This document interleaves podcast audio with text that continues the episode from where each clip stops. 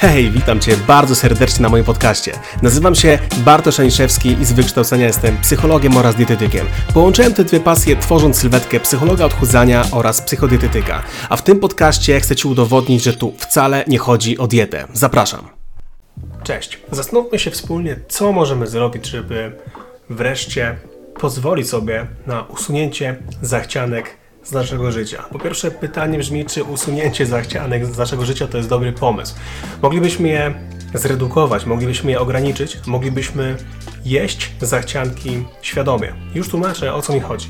Po pierwsze, w momencie, kiedy chcesz usunąć zachcianki ze swojego życia, no to po prostu to zrób. Wiem, brzmi to banalnie, ale Pamiętaj o tym, że każdego dnia wystawiasz swoją silną wolę na próbę. W momencie, kiedy wracasz do domu z pracy, gdzie w pracy było mnóstwo stresu, mnóstwo, mnóstwo obowiązków i, i wracasz do domu i jesteś zmęczona, jedyne o czym myślisz to położyć się przed telewizorem, coś zjeść i pójść spać, to najlepszym pomysłem nie będzie zdecydowanie trzymanie zachcianek w Twoim domu. Albo to przetrwasz, albo nie przetrwasz, ale w momencie, kiedy masz dwa kierunki, Pierwszy z nich to będzie trzymanie orzeszków, trzymanie słodyczy, trzymanie chipsów e, w domu i ta świadomość, która powoduje, że albo po nie sięgniesz, albo nie.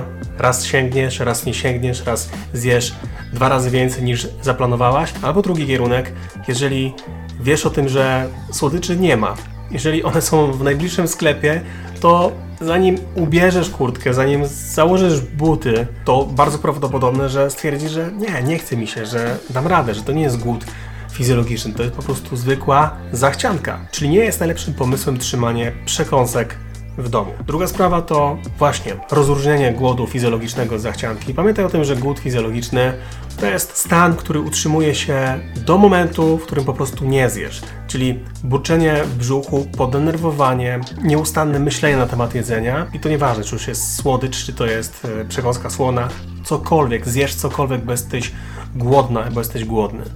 E, zachcianka utrzymuje się dosłownie na kilkanaście minut, nawet i nie wiem, do dwóch godzin, ale w pewnym momencie minie. Kolejna sprawa, zastanów się, czy przypadkiem strategia ok, zjem, ale za chwilę, tylko najpierw nie będzie dobrym pomysłem. Czyli, dobra, mam ochotę na ptasie mleczko. Zjem to ptasie mleczko, ale najpierw zadzwonię do przyjaciółki. Porozmawiamy na temat jej nowej pracy, porozmawiamy na temat jej nowego związku, zapytam się, co u jej dzieci. Cokolwiek, cokolwiek tutaj yy, plączemy, to będzie dobre rozwiązanie. Dlaczego? Dlatego, że sfokusujemy swoje myśli nie na myśleniu chcę ptasie mleczko, tylko na myśleniu, co w tym momencie właśnie danym słychać u mojej bliskiej osoby. To też może pomóc. Kolejna sprawa bardzo, bardzo istotna to nawyk. Jeżeli Twoim nawykiem jest wracanie z pracy i odreagowanie na negatywne emocje w postaci jedzenia właśnie przekąsek, to również możemy sobie z tym poradzić.